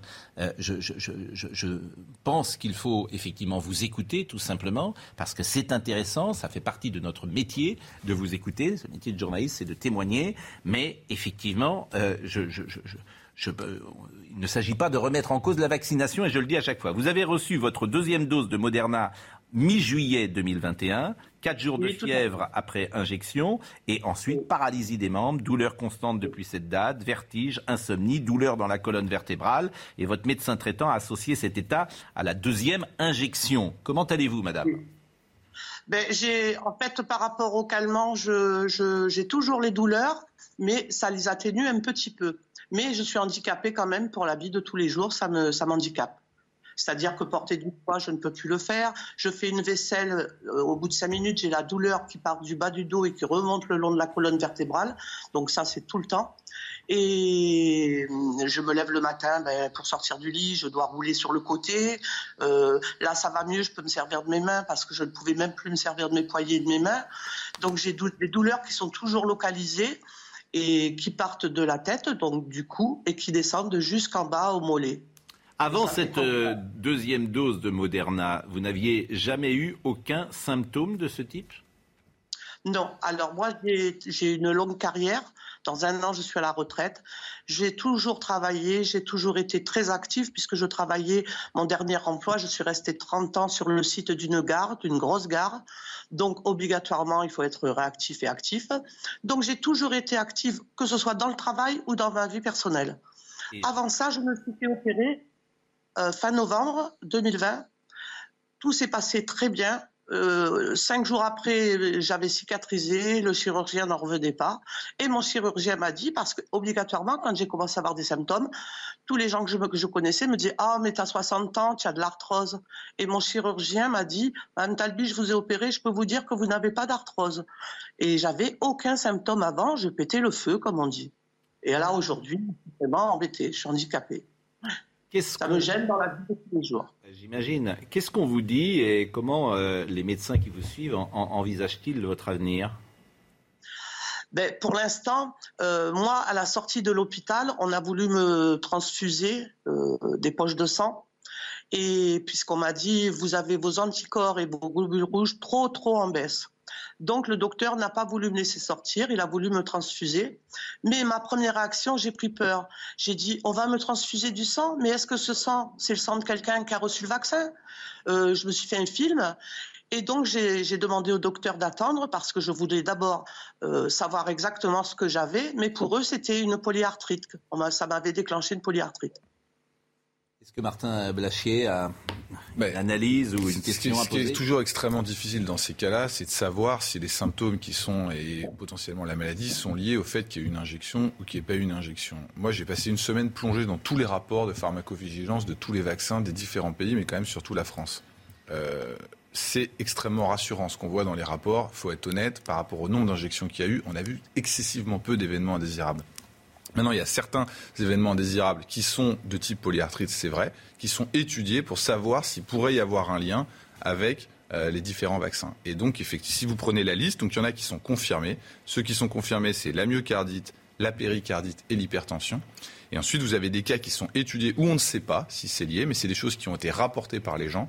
Et effectivement, la polyarthrite en mais fait partie. Vous avez, une idée du, rare, mais vous avez une idée du pourcentage, du coup, de, la fréquence des, des effets des choses qui sont rarissimes. C'est quelques cas pour des millions de personnes qui sont vaccinées. Et encore une fois, je dis, aujourd'hui, toutes les investigations qui ont été faites pour ce type de maladie montrent qu'a priori, il n'y a pas de lien, mais on continue d'étudier puisqu'il y a des gens qui le remontent dans les cas. Il y a une chose qu'il faut bien comprendre, c'est que chaque personne qui remonte un cas est étudiée par la chance. J'entends parfois dire que euh, les cas sont sélectionnés, on ne veut pas les rapporter. Il paraît-il que non. Moi, on me dit, on me dit, on me dit, on me dit que la pharmacovigilance, ça c'est quoi la pharmacovigilance? C'est le patient qui vient voir son médecin. Oui. Et euh, le patient se plaint de quelque chose. Et le médecin arrête immédiatement. Dire mais non, c'est pas lié à ça et, eh ça, ben. il passe à autre chose. Puisque moi je le vis, puisque j'ai des gens qui me disent moi j'ai un souci, je suis allé voir le médecin, il m'a dit mais non, c'est pas grave et ça. Donc il ne prend pas en compte ça, donc, c'est pas noté. c'est qui qui ah rapporte le plus souvent les effets indésirables du vaccin? Ce sont les gens eux-mêmes. Il y a 60% des. Donc, ça veut dire que si les, non, mais les gens eux-mêmes, directement sans passer par le médecin. C'est-à-dire que les médecins alors, il, ne rapportent que 20 à 30 de... Il l'adresse à qui dans ces eh ben, cas-là Ils vont directement sur le site de la NSM qui est l'agence, ils remplissent une fiche et ça remonte. Il, tout est Est-ce qu'il y en a plus pour ce vaccin que dans d'autres vaccins? Est-ce qu'il y a plus, par exemple, d'effets indésirables pour ce vaccin, par exemple, que le vaccin contre la grippe? Non, il n'y a pas plus d'effets indésirables. Par contre, il y a beaucoup plus d'injections, donc en volume, effectivement, et il y a une inflation qui est beaucoup plus importante. Permettez-moi, j'ai le témoignage d'un médecin qui m'a appelé récemment, qui me dit qu'il voit défiler sans arrêt dans son, dans son cabinet, pardon, des patients qui ont, qui ont eu leur, triple vaccination et qui sont mal foutus, vraiment très mal foutus. Oui, alors ça, tout le monde. Bah, bah, ça, c'est différent. On a tous ah, vécu les ça. sont quand même des effets. Non, mais on a tous vécu. C'est ça qui, parfois. Euh, pas, pas, pas tous, d'ailleurs, mais on, oui, tous est vécu. Parfois, non, pas moi. Non, je vous donne, moi, le, le numéro. Qui, tous parfois, ce qui médecin, d'ailleurs, que vous devriez inviter, je vous avais donné son numéro et vous pourriez l'appeler pour qu'il témoigne. On a quand même eu un diagnostic global qui me paraît. Oui, je suis d'accord avec vous. C'est pas dangereux. Je suis d'accord avec vous. Pas dangereux, il y a des la cas. De euh, Martin Blachier. C'est comme quand vous vous faites opérer, on vous dit voilà, vous avez une chance sur je sais pas combien, Alors, ça se passe mal. Allons-y sur le. C'est pas pour ça qu'on se fait pas opérer. Mais sauf Laurent, et c'est toujours la même question. Oui, mais c'est que c'est pas dangereux, c'est pas dangereux. Mais écoutez, est-ce que je peux terminer Est-ce qu'on peut Est-ce que vous pouvez terminer Est-ce que vous pouvez accepter l'idée quand vous vous faites opérer C'est que c'est obligatoire. C'est pas obligatoire. Bah, en tout cas, c'est pour, aller mieux. Je viens de me faire opérer de l'œil, bon. c'était pas obligatoire. c'est pour aller mieux. Euh, c'est pour aller mieux. C'est pour aller mieux. Mais ce bah, que je veux vous dire, c'est que quand vous vaccinez quelqu'un de 30 ans, il n'a aucune Pourquoi probabilité. Vous l'exemple de 30 ans, on vaccine pas que les gens de 30 ans. Ou même de 40 ans, quelqu'un en pleine forme. Oui, mais attendez, vous, changez de débat là. Mais non, c'est le même. tout le monde ou bien c'est le même. C'est le même, c'est le bénéfice risque. obliger à se vacciner. C'est le même, c'est ça que vous voulez pas vous mettre dans la tête. Il y a des gens qui sont partis d'une chose. Je dis, vous m'avez repris, vous essayez ah de me contredire, mais vous n'y arrivez pas le vaccin n'est pas dangereux. Point. Voilà. Le vaccin n'est pas dangereux. Voilà. Non, mais ça, la conclusion des études que vous venez de faire. Il, il est pas, dangereux, mais c'est pas moi qui l'ai dit, c'est vous qui l'ai dit. La troisième dose peut être désagréable parce que c'est vrai qu'on peut avoir 24 à 40. Mais entre désagréable et dangereux, il y a une nuance. Sauf qu'il vous met par terre pendant 8 jours alors que vous n'avez pas envie d'être par terre. Oui, mais il y a des vaccins qui font ça, il y en a d'autres. Oui, oui, mais sauf que vous êtes en pleine forme. Non, mais il y a une absurdité à dire que le vaccin n'est pas dangereux parce que également l'épidémie n'est plus dangereuse non plus. Donc c'est complètement. Non, mais elle l'a jamais été d'après vous, si j'ai bien compris n'a pas été autant que voilà, en effet. Là, vous, ce sera Le vaccin est dangereux, mais le virus ne l'est pas. C'est ça Mme Vous pouvez toujours vous affoler et faire affoler tout le monde, mais en fait, réalité. Cette, dernière épidémie n'est pas dangereuse non plus, peut-être moins dangereuse que le vaccin. Et je n'ai pas eu la réponse. Non, c'est pas possible ça. Non, je n'ai pas eu la réponse à ce qu'avait dit M. Delfrécy, disant que ce vaccin n'était plus un vaccin. ce que vous en ben, pensez Il le dira tout à l'heure. Madame Talbi est avec nous, et euh, c'est avec Madame Talbi euh, que je veux terminer euh, cette séquence. Euh, d'abord, vous souhaitez bon courage, euh, parce que c'est pas. Euh, évidemment, c'est la situation que vous vivez est, terrible. est-ce que vous avez le sentiment quand même que ça va mieux et que est-ce qu'on peut imaginer que que, ça s'estompe ces symptômes? Alors avec les calmants que je prends, ça me soulage les douleurs. Et moi, je m'efforce tous les jours de bouger et d'être active pour faire travailler mes articulations puisque une articulation qui est chaude, euh, c'est nettement mieux qu'une articulation euh, à, froid. Donc je m'efforce tous les jours, tous les jours dans la vie active de bouger, de bouger, de bouger pour faire travailler. Avec les calmants, je supporte la douleur beaucoup mieux qu'auparavant, bien sûr, puisqu'avant, euh, j'étais paralysée. Mais je voulais juste vous dire quelque chose. Je n'ai jamais eu le Covid jusqu'à ce jour. Donc j'ai fait confiance, j'ai fait le vaccin. Pour moi, ça s'est passé comme ça. Il y a pire que moi. Mais je ne ferai jamais la troisième dose. C'est impossible avec ce qui m'est arrivé. Ça, c'est c'est pas possible. Bah, J'imagine en tout cas que j'espère qu'on vous l'épargnera en tout cas et que votre médecin dans ces cas-là euh, Oui, bien sûr. fera, le- j'imagine, ce qu'on appelle un certificat médical. Merci beaucoup, Madame Telby. Vraiment, je merci en beaucoup. prie. Vraiment. Je vous en prie. Bonne journée. Vraiment, merci beaucoup, Madame Telby, à vous. Et, Je vous en prie. Bonne journée. et bon courage à vous. La question que posait Yvan Rioufol sur euh, ce qu'a dit Delfrécy, ce vaccin n'est pas un vaccin. Euh, en, en 10 secondes, parce que je suis déjà deux minutes en retard. Bon, je trouve que c'est un non-sujet. Ça veut dire qu'il faut répéter les doses. Et en plus, qu'il- les données qui viennent de sortir montrent que l'immunité contre les formes de graves a plutôt tendance à durer assez longtemps. Donc euh, voilà, c'est une déclaration qu'il a fait. On verra par la suite. Pour moi, ça reste un vaccin. Ça prévient une maladie, ça prévient une forme grave de, de Covid. Bon, euh, vous devez partir, je crois. Normalement, je pars à 10h. Eh ben, vous partez à 10h. On va recevoir Christopher Thompson dans un instant. On va prendre un peu plus de légèreté et on va parler d'un film qui est formidable, tendre et saignant. C'est un film qui fait du bien. Donc, euh, nous, on aime bien les films qui font du bien. À tout de suite.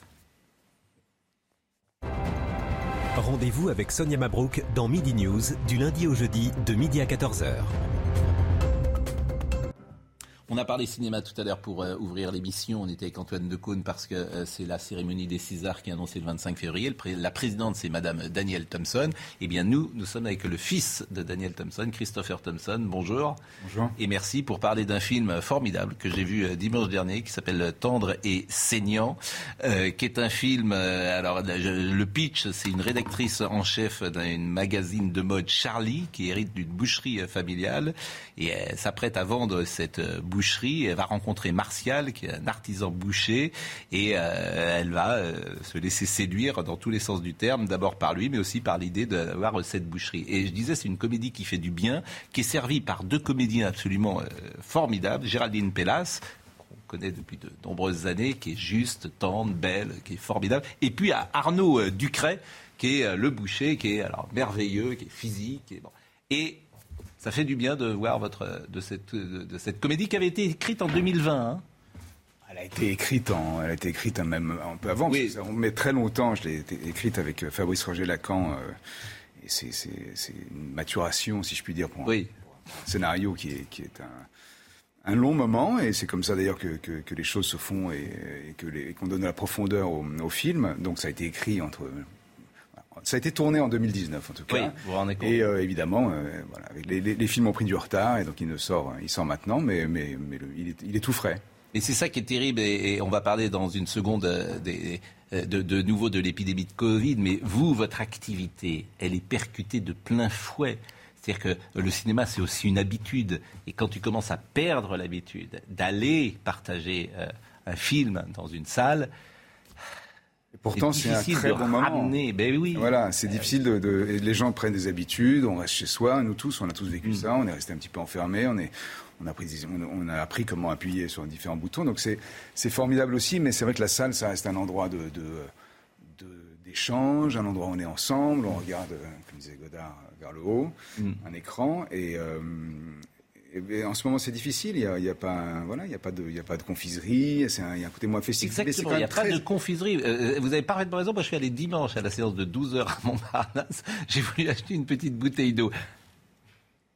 Mais, c'est- mais, pas de mais bon. bouteille d'eau. Voilà, pas le d'eau, mais bon, mais ça Bon, fait pas du le droit, bien. Pas de confiserie, tu peux pas manger euh, à Ça fait du bien de sortir d'un bon film quand Je même. suis d'accord. Euh, voilà. Et il y a que les spectateurs sont encore là, mais il faut que ils vont, il faut qu'ils prennent l'habitude de revenir en masse au cinéma. parce que c'est en plus c'est un endroit très très safe. hein. Tout le monde est. Oui, alors je suis. sa place. Bon.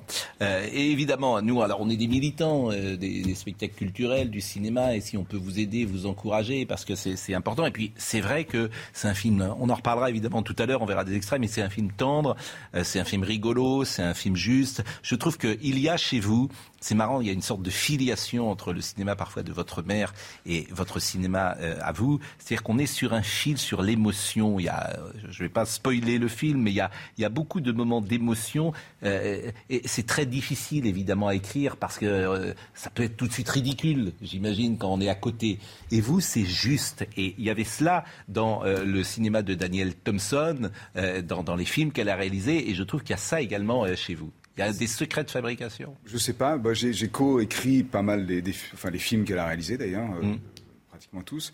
Mais euh, c'est aussi euh, l'envie de, divertir, d'être, de, parler de choses profondes, donc d'être sur ce fil entre l'émotion et, euh, et, le, et, le, rire, parce qu'on est en fait dans la vie toujours comme ça. Donc c'est vrai qu'il faut, il faut tenir cette ligne et essayer de, voilà, d'essayer d'être sur cette, cette crête entre, entre la mélancolie qui, peut être aussi voilà, qui est un, bonheur. Hein. C'est Victor Hugo, c'est la mélancolie, c'est le, bonheur d'être d'être triste. Mais je suis, mais je suis d'accord avec. Et euh, donc il y a cette mélancolie, mais il y a aussi le rire et euh, et, l'amour. Et, puis c'est une, vraiment une histoire de famille et de, de transmission et, de comment les choses se, se, se, passent entre deux générations. Et il faut que ce soit dans ces cas-là servi par des très bons comédiens, parce que là aussi, euh, cette émotion-là, euh, euh tu es aussi sur un film. Et Géraldine Pellas, je l'ai dit, est formidable. Arnaud Ducret, euh, moi j'avais jamais vu dans un, un rôle comme celui-là, il est touchant, émouvant, il est formidable.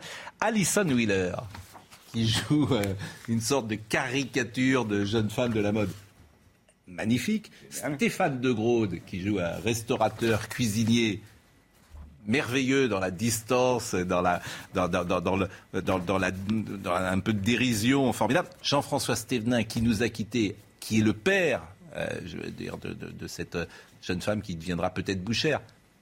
Formidable, d'émotion là aussi. Oui, il y a son humanité incroyable qui, qui, euh, qui, vraiment qui plane sur le film. Et c'est vrai qu'il c'est un personnage qui est au début du film c'est pas c'est pas un secret.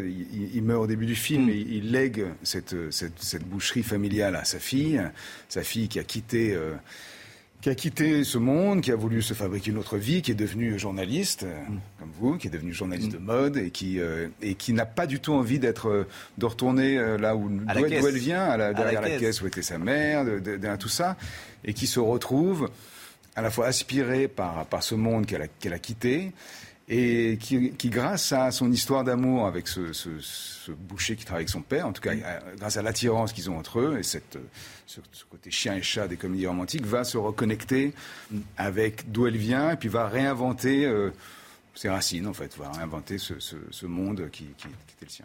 Alors, euh, ceux qui connaissent Paris et Hugo Desnoyers verront effectivement euh, que Hugo Desnoyers, qui est un célèbre boucher, a pu servir de, modèle, parce qu'il fait aussi la couverture de certains magazines. Il y a une chose qui est vraiment primordiale, je pense, dans, le cinéma, c'est le casting.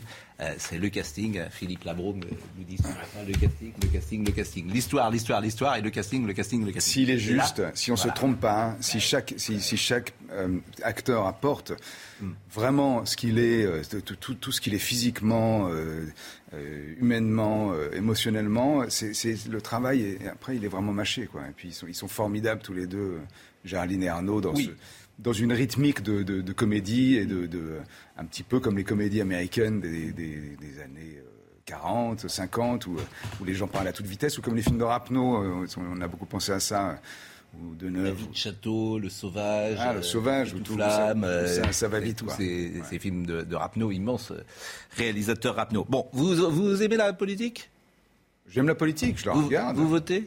Ah oui, bien sûr. Bon, mais vous n'allez pas dire pour qui vous votez, et puis je ne vais pas vous le demander parce que ce serait pas gentil. je, vous mettrai, je, vous mettrai, en difficulté. On n'a pas parlé du sondage présidentiel tout à l'heure, euh, et, on verra évidemment un extrait, euh, bien sûr, euh, avant la fin de, de notre émission.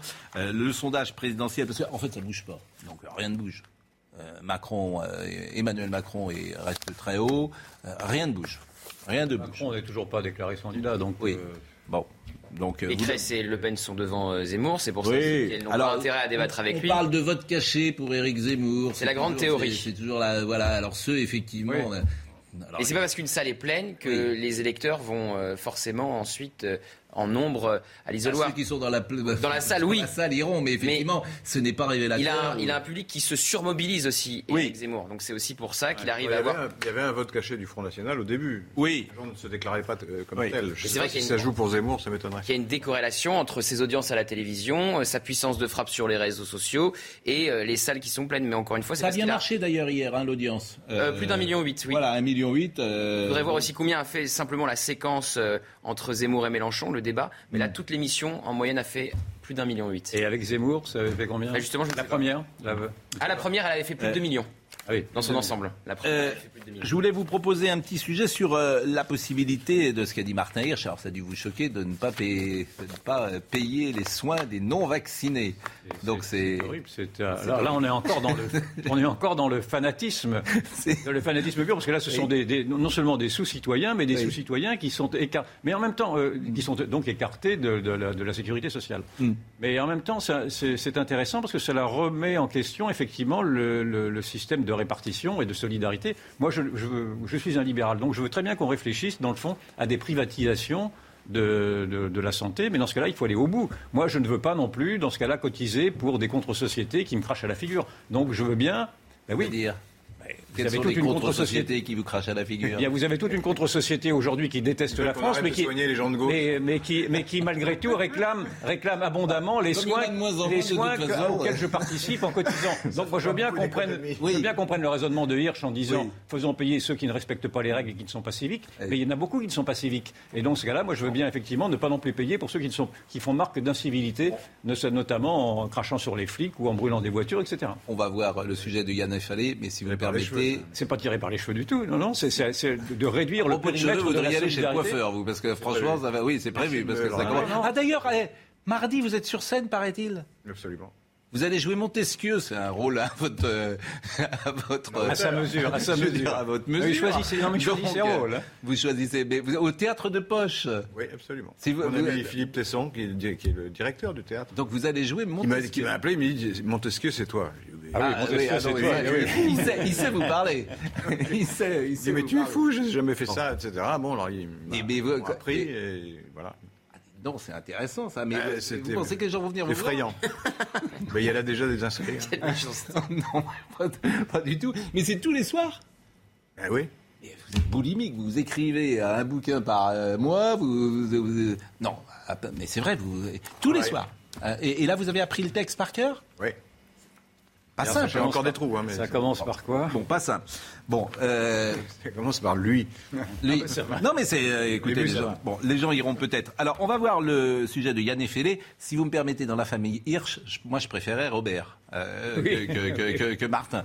Hein. Mais euh, voyons le sujet de Yann Il aligne beaucoup de bêtises depuis pas mal de temps. Hein. Faut-il faire payer leurs soins d'hospitalisation aux non-vaccinés? Le directeur de la PHP se le demande. Les Français, eux, sont divisés. Je suis pour le partage, euh, on a une sécurité sociale, donc bon.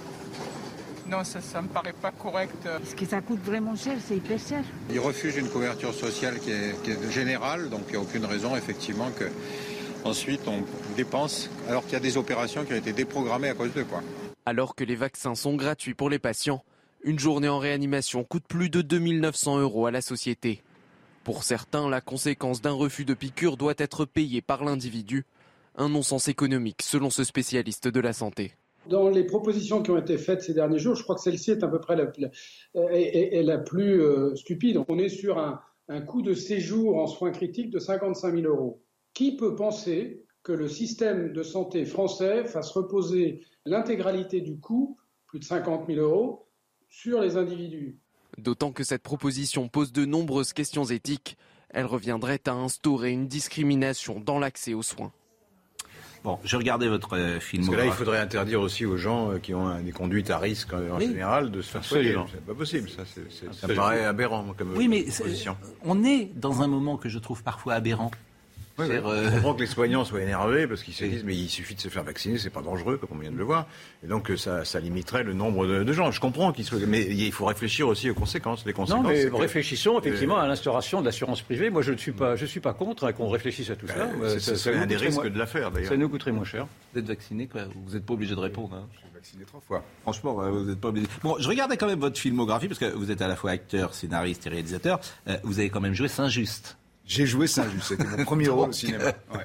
Je veux dire, dans la Révolution française. Je Donc, haranguais euh, la, la, la, la- oui. la- la convention. Donc, euh, pour dire, bah, un roi doit régner ou mourir. ouais, oui, bah, écoutez, donc c'est c'est un rôle qui, qui doit plaire. euh, Montesquieu est plus libéral que Saint-Just. Euh, nous sommes d'accord. Euh, mais c'est vrai que c'est euh, là où euh, Yvan Ruffol souligne, euh, a, souvent raison, c'est qu'on on souligne un moment tellement particulier. Vous imaginez, il y a deux ans, euh, si, on, euh, on- si quelqu'un avait pu dire que des non-vaccinés ne devaient pas être soignés par la sécurité sociale. Vous voyez, on, on a franchi euh, des caps. Dernier sujet avant de revenir euh, au euh, cinéma. Et euh, ça, c'était la une hier, et c'est très intéressant. Ça, c'était la une de la Croix, la nouvelle vague des influenceurs musulmans. Euh, sur le réseau social TikTok, des vidéos ultra courtes diffusant un discours rigoriste sur l'islam euh, rencontrent un grand succès auprès des jeunes. Et ça, ça peut euh, effectivement nous inquiéter. Et voyez le sujet de Jeanne Cancard. Tu accroches des photos de famille, de tes proches, cela aussi il est interdit. Et en plus, le fait d'accrocher une photo, il y a une sorte de vénération. Et cela est en contradiction avec les principes de l'unicité d'Allah. Publications comme celle-ci, on en trouve facilement des centaines sur TikTok. À travers de courtes vidéos, des influenceurs musulmans rappellent ce qui est permis ou non dans leur religion. Tu accroches des photos de famille, de tes proches, cela aussi il est interdit. Et en plus, le fait d'accrocher une photo, il y a une sorte de vénération. Voilà, alors vous avez compris qu'on avait un petit souci technique, donc je pense que vous avez mal euh, entendu le début du sujet, donc dans ce cas-là, c'est pas très grave. On peut refaire, on parle deux secondes, histoire que la machine se recale, même si elle ne se recale plus depuis la nuit des temps, puisque c'est numérisé. Mais maintenant, on peut revoir, on peut revoir, effectivement, et c'est Vincent euh, Farandez qui a fait le sujet. Une personne qui manque une prière intentionnellement, c'est un grand péché, c'est un cabas. Des publications comme celle-ci, on en trouve facilement des centaines sur TikTok. À travers de courtes vidéos, des influenceurs musulmans rappellent ce qui est permis ou non dans leur religion. Tu accroches des photos de famille, de tes proches, cela aussi il est interdit. Et en plus, le fait d'accrocher une photo, il y a une sorte de vénération. Et cela est en contradiction avec les principes de l'unicité d'Allah. Des vidéos souvent dédiées aux croyants, mais qui peuvent aussi toucher un cercle plus large, comme cette jeune femme. Tu m'as donné envie de me convertir, merci beaucoup. Elle explique en partie son choix par l'attractivité de ces vidéos. Sur TikTok, il y a aussi des comptes chrétiens, mais ce sont les musulmans qui m'ont interpellé. Surtout l'un d'entre eux, c'est sa personnalité, son énergie, il est captivant. Mais selon ce spécialiste de l'islam, certains de ces comptes diffusent une vision rigide, voire rigoriste de cette religion. Le danger principal de ces vidéos, c'est clairement d'isoler ceux qui les regardent et qui sont et qui vont au final euh, se convertir. Alors se convertir à une religion, pourquoi pas Se convertir à l'islam, pourquoi pas après tout Mais qui vont se convertir à une version qui va les éloigner le plus possible, les décrocher du reste de la société. De son côté, le comité interministériel de prévention de la délinquance et de la radicalisation tente aussi d'être actif sur TikTok pour s'adresser aux jeunes. Mais pour l'instant, ce compte n'est suivi que par 6 000 usagers, contre plus d'un million pour certains influenceurs musulmans. Le réseau social, lui, affirme supprimer tout contenu ne respectant pas ses règles communautaires. Alors ça c'est très intéressant parce qu'on sait qu'aujourd'hui euh, les plus jeunes ne s'informent plus par la télévision, euh, par les radios, mais vont beaucoup sur ce type de réseaux sociaux. Je pense qu'on a appris euh, cette existence, même il y a des gens qui ne savent pas ce qu'est TikTok, qui sont en train de nous écouter, ils ne savent pas ce qu'est TikTok, puisque ça concerne vraiment, ça cible une tranche d'âge extrêmement jeune. Et c'est, voilà, ça infuse dans la société avec des éditeurs qui, au fond, euh, n'ont pas beaucoup de règles. Parce qu'on dit qu'ils peuvent supprimer. Je ne suis pas sûr qu'ils suppriment euh, tous les contenus qui ne correspondent pas, alors qu'un éditeur comme euh, euh, CNews, comme euh, Canal ou comme euh, un éditeur plus classique est tenu. Il a une responsabilité. Euh, alors que ces éditeurs-là n'en ont pas. Ça fait partie des, nouveaux moyens de liberté d'expression. Moi, a priori, je suis euh, farouche défenseur de la liberté d'expression, avec cette limite, mais que je ne connais pas en l'occurrence, sur les messages qui sont diffusés, s'ils appelaient naturellement à des... À, à des à- Bah, c'est port du voile obligatoire, c'est interdiction de faire la bise à une personne du sexe opposé. C'est pas choquant que ce soit des catholiques, donc il faut, faut regarder le contenu, en effet. En 2021, il y avait 13 millions euh, de gens à utiliser le réseau social TikTok. Et l'un des plus influents est, québécois. Il, il comptabilise jusqu'à 1 million euh, 700 000 euh, personnes. Et l'âge moyen de TikTok, c'est de 16 à 24 ans. Ben oui, mais Macron s'adresse beaucoup sur TikTok. Et Mélenchon s'adresse énormément sur tous. TikTok. Mélenchon est très, a une grande hein. audience euh, auprès des jeunes à cause de Non, TikTok. hein. Ouais. Vous voulez un compte TikTok, Pascal? Non, moi je, je, je, je- je m'adresse euh, pas aux jeunes parce que je les aime pas. je trouve qu'ils veulent notre place. jeune. Je ne m'adresse qu'aux gens qui ont plus de 60 ans. Vous permettez au moins la présence d'un jeune sur le plateau. Oui, exactement. Voilà, c'est déjà beaucoup. Bon, euh, le cinéma, euh, Olivier Benkemoun. euh, D'abord, je crois qu'Olivier Benkemoun, il nous a proposé une photo qu'il a prise, je crois, et c'est Marine Lançon qui, me disait ça, de, sa boucherie. Et effectivement, cette photo, je crois qu'on va la voir peut-être à l'antenne, tendre et, et, saignant. C'est donc rue Cadet, voilà, à, à Paris. Donc, on voit Arnaud Ducret et Géraldine. Euh, Pélas euh, dans cette euh, boucherie. Un très bel, éta- un très bel étal, qui est très, très appétissant. Ah ben, euh, alors, écoutez, moi ce que j'ai aimé aussi dans votre film, c'est que d'une certaine manière, il n'est pas po- politiquement correct parce que un film sur les, il y a plus de films aujourd'hui sur le vegan, ou on imagine en tout cas dans le cinéma plus un film sur le vegan que sur la viande.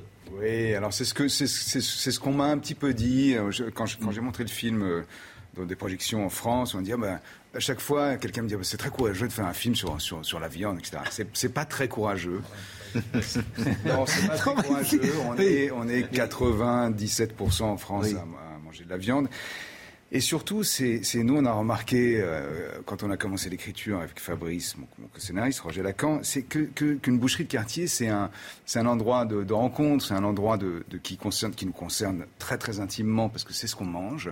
C'est un métier qui a, a une responsabilité, qui est une sorte de passeur entre le, le- le vivant et notre assiette et que et qu'il y avait quelque chose d'extrêmement euh, vivant, de joyeux, euh, de, de c'est, l'endroit où on prépare les fêtes, on prépare des repas en famille, des repas de, de réveillon, des repas de copains, où le boucher donne des conseils à la, à la petite vieille du quartier, et en même temps euh, euh, se, se fournit le, le, le trois étoiles Michelin. Donc il y avait, il y avait un, un théâtre et un cadre pour raconter beaucoup de, beaucoup de thématiques, euh, et parce que, parce que ça fait partie de nos vies quotidiennes. Et ce personnage précisément de euh, la personne âgée qui vient dans la boucherie, Mm. eh bien, il existe dans votre film avec une comédienne qui a trois ou quatre scènes et qui s'appelle. Ouais, le personnage s'appelle Madame Delesse, alors on va voir arriver. Elle est formidable. Oui, oui, parce et que- ça fait partie de la justesse, euh, de la précision de votre écriture, de la tendresse aussi, parce qu'on aime ces personnages euh, dans votre film. Et cette dame qui a les cheveux blancs, et euh, un jour, dans, un moment dans la boucherie, d'ailleurs, elle part, mais elle a oublié sa viande.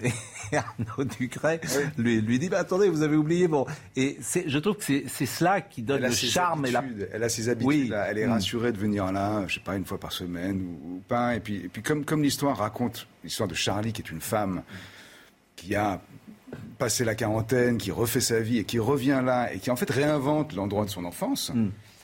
À un moment donné, elle se met derrière le bio, elle reprend les couteaux de son père, si je puis dire, et c'est Et c'est émouvant, je vous assure, parce que Et les clients ne lui font pas forcément confiance parce qu'ils voient une dame, une femme dans un, dans un métier qui est traditionnellement un métier d'homme. Et donc au début, il y a une cliente qui est là, je, je préférais parler au boucher qui est là. Et puis Madame Delesse, elle, elle dit, je, je vais, je, vais, je vais écouter Charlie, elle sait ce que j'aime. Si vous aimez être un peu ému au cinéma et pourquoi pas même euh, pleurer euh, d'un peu de cette émotion qu'on aime avoir, ben allez voir euh, ce film parce qu'il y a des sur la transmission aussi parce que ça dit des moi je trouve que ça dit des choses ça, et ça les dit avec délicatesse, avec légèreté et ça les dit pas d'une manière euh, euh, ostentatoire, si, si- si j'ose dire. Vous voyez, c'est ça qui est agréable dans cette écriture. Merci, mais c'est qu'est-ce qu'on fait de ce qu'on nous laisse Qu'est-ce qu'on fait du monde qu'on nous laisse De notre façon d'ailleurs de, de consommer, de manger Comment on le transforme et comment, en, en- en ayant appétit à ce qui, ce qui venait avant, comment, comment on regarde vers, vers l'avenir pour en faire quelque chose de, qui nous appartient quoi. Ça On va voir un extrait. Parce qu'on va essayer de donner euh, aux spectateurs l'envie d'aller voir euh, ce film. C'est le week-end. Il fait froid. Allez dans une salle de cinéma et réchauffez-vous euh, en, en regardant Tendre et Saignant.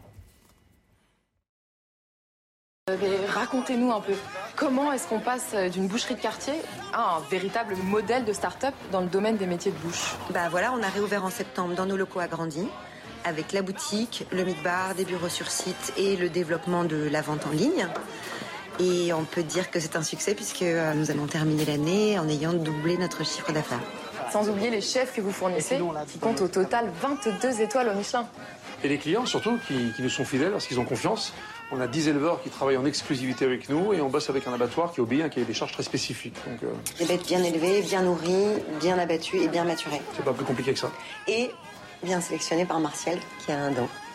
Charles Fleury, vous, vous avez donc euh, appliqué à la boucherie ce que vous avez appris du monde de la mode. Mais vous, Martial, est-ce qu'avec toute cette activité, vous vous sentez encore boucher? Je peux vous dire que je suis à la boutique à 7h du matin. Donc euh, enfin, quand je dis 7h, c'est plutôt 6. Donc oui, je me sens encore bouché. oui.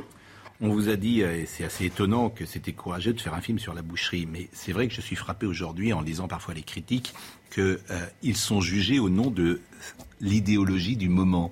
Et que si des films répondent aux critères du moment, ils euh, ont ou ils reçoivent de bonnes critiques parce qu'ils parlent de la diversité, parce qu'ils parlent des sujets qu'il faut, parce qu'ils parlent, cochent les cases. Et je suis frappé que même euh, dans la fiction, ce qui n'était pas le cas, me semble-t-il, il y a 30 ou 40 ans, il y avait aujourd'hui des contraintes idéologiques. Est-ce que vous partagez ça? Alors, je trouve que c'est en partie vrai. Euh, c'est pas vraiment vrai en ce qui concerne mon film parce que j'ai eu un accueil critique, y compris d'une- critique euh, que, que vous appelleriez euh, mainstream de, de- de gauche qui, qui, qui, euh, qui a, qui- qui a beaucoup aimé le film et qui n'a pas. C'est pas du tout un film idéologique en fait.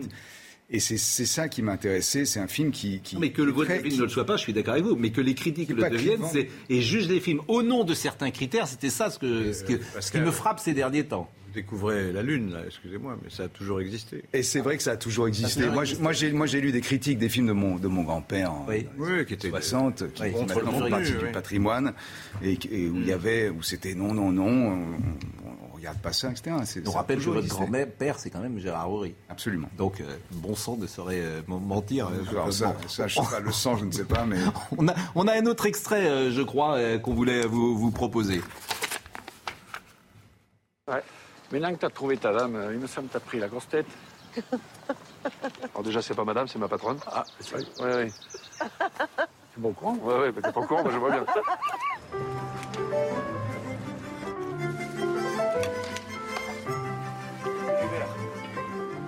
C'est ça qui donne le goût.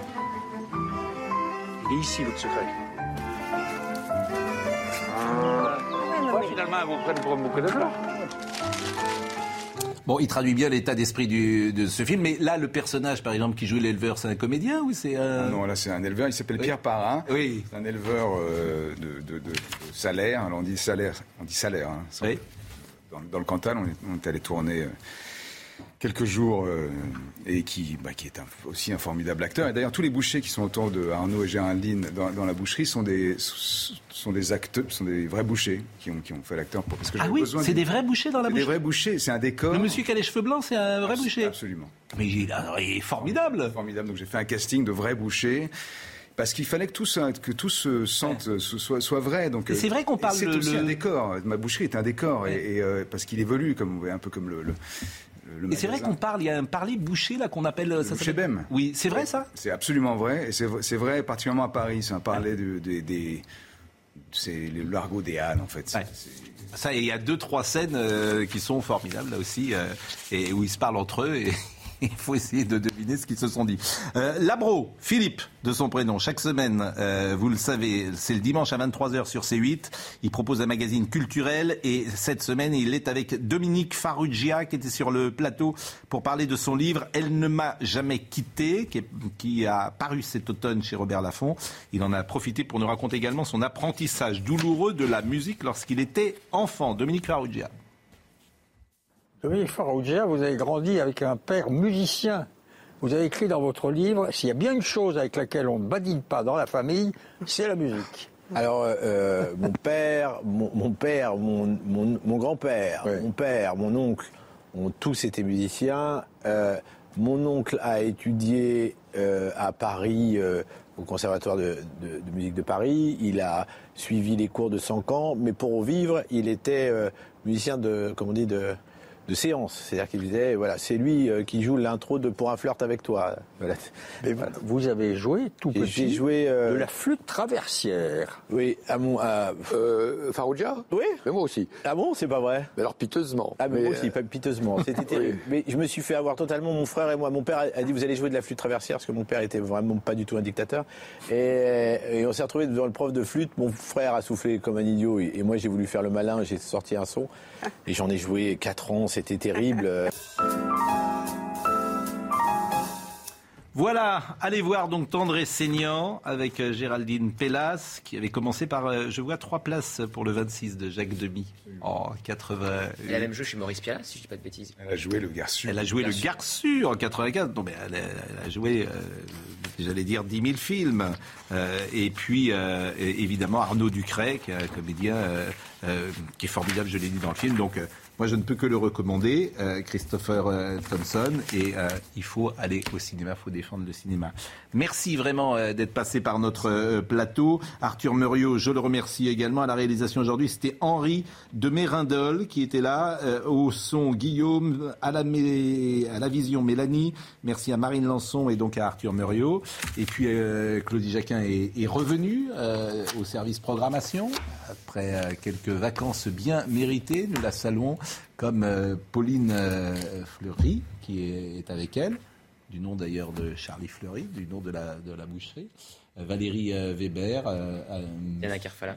Diana Carfala, vous avez raison, euh, Monsieur Nissim, Nicolas de son prénom, tout le service programmation qui fait un travail essentiel pour euh, nos émissions. Jean-Marc Morandini dans une seconde. Rendez-vous lundi, merci.